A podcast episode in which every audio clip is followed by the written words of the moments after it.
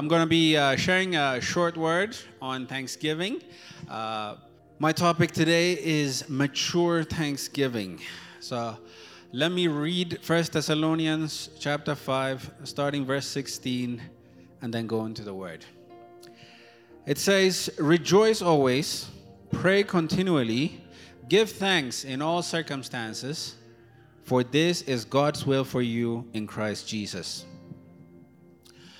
For every Christian, our first and foremost reason to give thanks to the Lord is the cross. When Jesus uttered the words, It is finished, and gave his life on the cross, he bought for us our redemption, our salvation, our new beginning, a chance to be called children of God. If God shows us no goodness for the rest of our lives, what he did on the cross is enough for us to keep praising him for the rest of our lives. Can, can we agree on this, church? So, the cross is our reason to always give thanks and to walk with an attitude of gratitude. However, when life comes at us from different directions, like the time that we are in as a church, as a nation, and even in our personal lives, sometimes we find it difficult to lift up a hallelujah to the Lord. Uh, we learn a lot from David, who was someone who learned how to give thanks amidst difficult situations. In many of his Psalms, we see him saying, How long, Lord, will you forget me? How long will you hide your face from me? But he always finishes his Psalms by saying, I trust in your unfailing love. My heart rejoices in your salvation. I will sing the Lord's praise, for he has been good to me. He doesn't sing these things after the trouble has passed, but he th- sings these psalms amidst that situation. So, my question to you is Are we going to thank him only for our answered prayers, only for the things that we've received, or are we able to give thanks for our unanswered prayers, to give thanks for situations that have not changed? Paul admonishes us in 1 Corinthians 14 to be infants in evil, but in our thinking to be mature. So I'd like to talk about what mature gratitude is this morning. Thanking God in advance of answered prayer. Thanking God in advance of answered prayer. Uh, so the first point is mature gratitude is an expression of faith. Mature gratitude is an expression of faith. Hebrews 11:6 tells us that we are unable to please God without faith.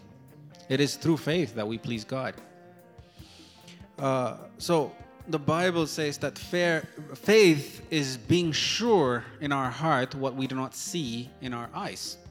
Even though I don't see it, I still believe it. Is the attitude. Hebrews 11:1 gives us a definition of faith. Now, faith is being sure of what we hope for and certain of what we do not see. Faith is visualizing the invisible. Faith is seeing through the eyes of our hearts what we do not see through our physical eyes. Is being able to picture it and receive it in our hearts long before we see it with our physical eyes. Thanking God for what He's already done is something that's expected of anyone.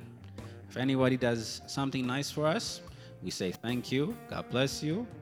I'm, I'm grateful for what you've done for me. This is just, this is not faith, but this is good manners. Uh, but mature thanksgiving is expressed in faith. Secondly, mature gratitude changes circumstances.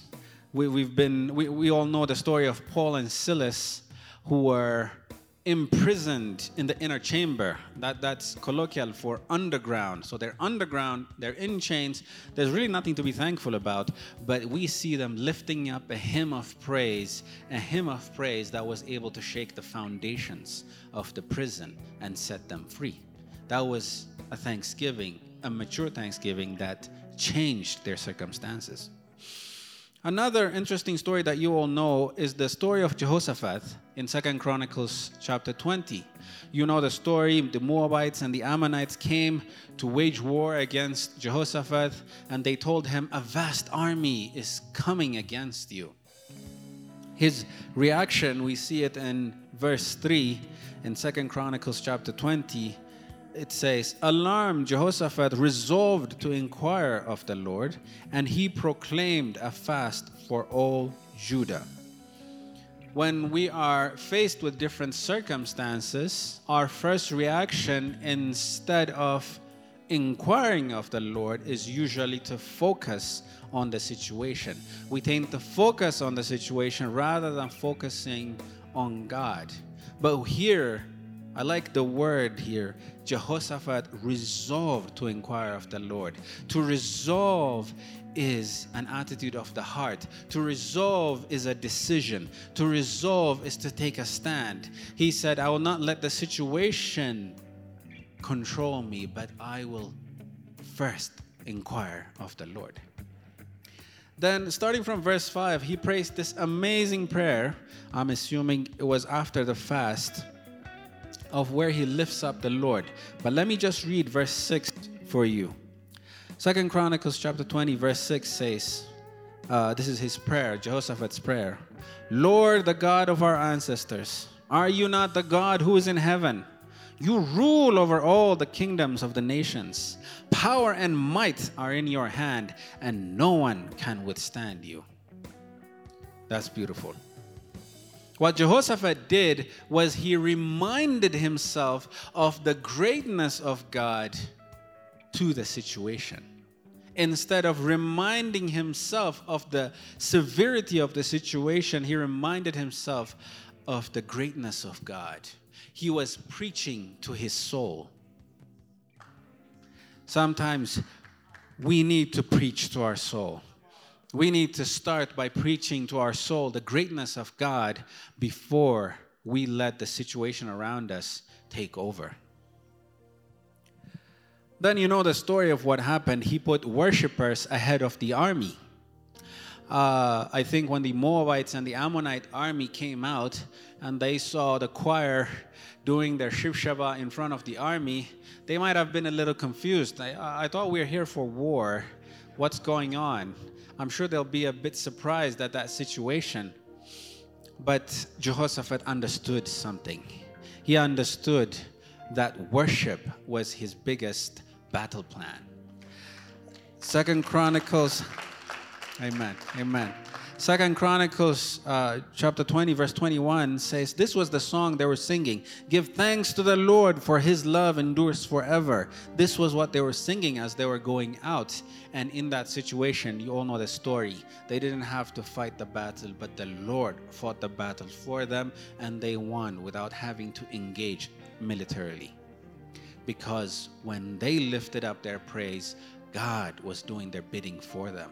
God was doing the fighting for them. All they had to do was lift up the praise, the praise that came out of trust, a praise that came out of understanding the greatness of God. Thirdly, mature thanksgiving is keeping a mature attitude. I read First Thessalonians chapter 5 earlier where it says, Give thanks in all circumstances Notice it says give thanks in all circumstances. It doesn't say give thanks for all circumstances.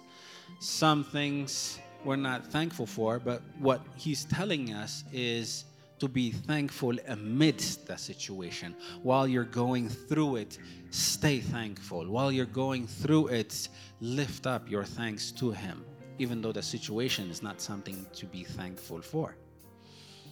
So, why did the Lord command us this way? Um, so, what the verse says is, be, uh, in all things give thanks, for this is the will of God for you in Christ Jesus. So, why is He asking us to give thanks in these situations? First of all, giving thanks amidst painful situations keeps us aware of God's presence in our lives. When we keep thanking Him, when we keep lifting Him up in those situations, we are staying in His presence. We are sensing His presence and we knowing that He's with us. If we grow bitter, if we grow distant, then we are shying away from the very one who has the power to heal us. We are staying away from the very one who has the power to comfort us from those situations. So, giving thanks in all things allows us to uh, stay in His presence. Giving thanks amidst the painful situation also enables us to go against our emotions. We are human, we have emotions. When situations happen, our emotions take over usually. But just like Jehoshaphat, when we resolve to go to the Word of God, when we resolve to inquire from the Lord, to declare His greatness over our lives, then we're able to direct our emotions. We're able to guide ourselves towards the direction of the Word of God and the attitude of God to keep that thanksgiving going and not to be overtaken by our emotions. Giving thanks amidst the painful situation also teaches us to trust Him in that situation. When we go to His Word, when we declare His Word, when we preach His Word over our lives to our soul, then we're able to trust Him instead of letting the situation overwhelm us, when we lift up our thanks in these situations, we are able to develop our trust in Him. So when we stay in His presence, when we declare Him over our lives, we are able to trust Him, and that's why He commands us to give thanks in all circumstances. So, concluding, can you keep your eyes fixed on the Lord.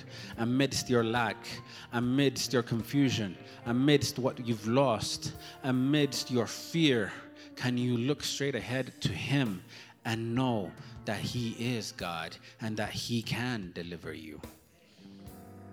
Let's thank God in advance. That's what mature thanksgiving is. Faith is not believing that God can do something. Faith is not believing that God will do something one day. But faith is saying God is at work right now, even though I don't see it, even though I understand how things are going. Right now, God is working behind the scenes. He is putting the pieces together. He is doing a work. I don't see it, but I trust Him. That is faith. If you wait until you receive it, then is that really faith? Then no. If we give thanks, after we receive it, it's worldly gratitude, it's politeness. But real faith thanks God in advance. Anybody can thank God when it's right in front of us. But our maturity and our thanksgiving as we walk with Him is seen in our ability to give thanks amidst difficult situations. So I'm, I'm just going to give you one homework. When you go today, write down the struggles in your life, write down the challenges in your life, and bring them up before the Lord, but not as a cry, but as a thanksgiving. Thank God over those situations. Just keep thanking Him, trusting Him, saying that you are doing your work.